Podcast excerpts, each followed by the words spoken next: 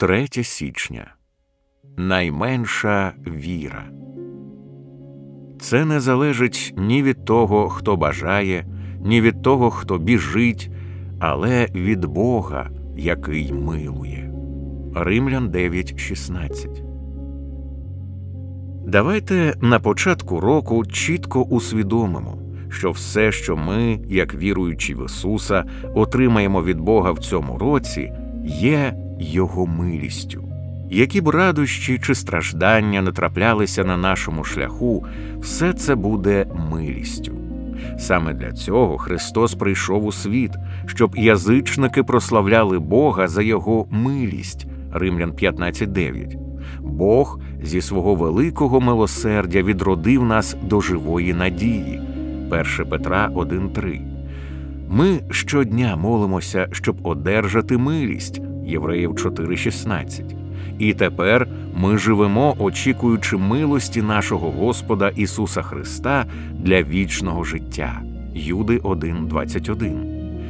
Якщо християнин виявляється гідним довіри, то це завдяки милості Божій він гідний довіри. 1 Коринтян 7.25. У Луки 17, 6 апостоли благають Господа Додай нам віри.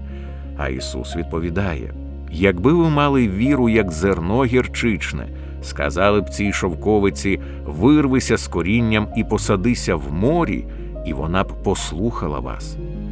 Іншими словами, в нашому християнському житті та служінні справа не в силі чи кількості віри, бо не вона вириває дерева з корінням, це робить Бог. Тому найменша віра, яка справді пов'язує нас із Христом, залучить достатньо Його сили для всього, що нам потрібно.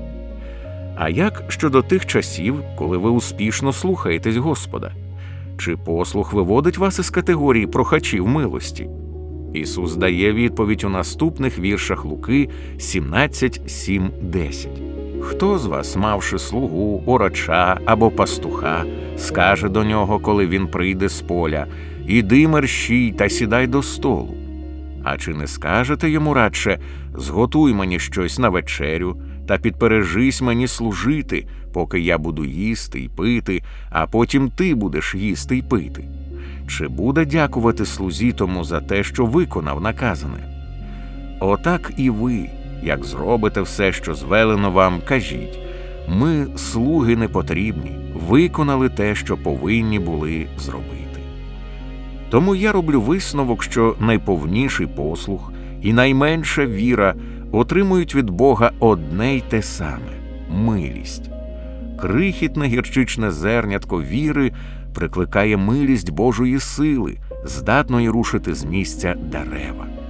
А бездоганний послух робить нас повністю залежними від милосердя.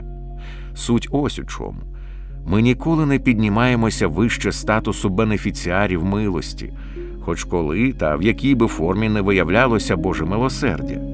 Ми завжди повністю залежні від того, чого не заслуговуємо.